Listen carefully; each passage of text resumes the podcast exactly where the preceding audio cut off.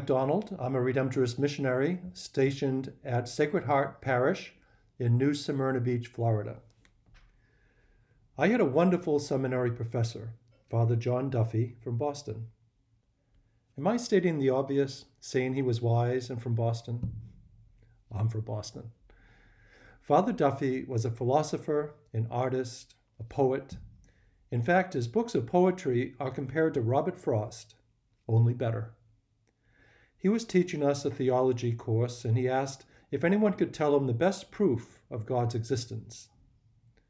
Our hands went up, and we said, Oh, you can prove God's existence through nature, or through causality, or there needs to be a prime mover, someone to initiate it all. He kept shaking his head, No, no, no, no. And finally, we ran out of proofs for God's existence. And he said the best proof of God's existence is a communion line which forms every Sunday.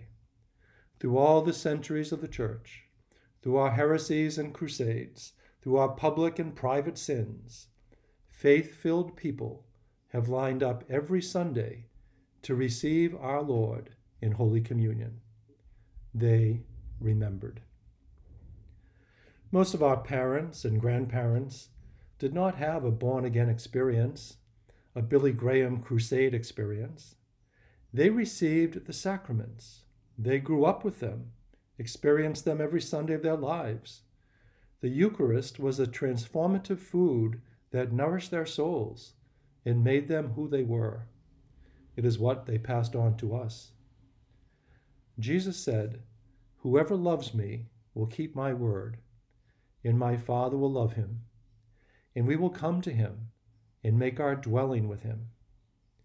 We do not need extraordinary spiritual experiences and private revelations. They can be helpful, but they are not necessary. We have all that we need for our salvation in our Catholic faith.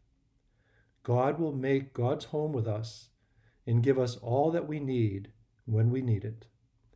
A steady receiving of God's word and sacrament is all the nourishment we need.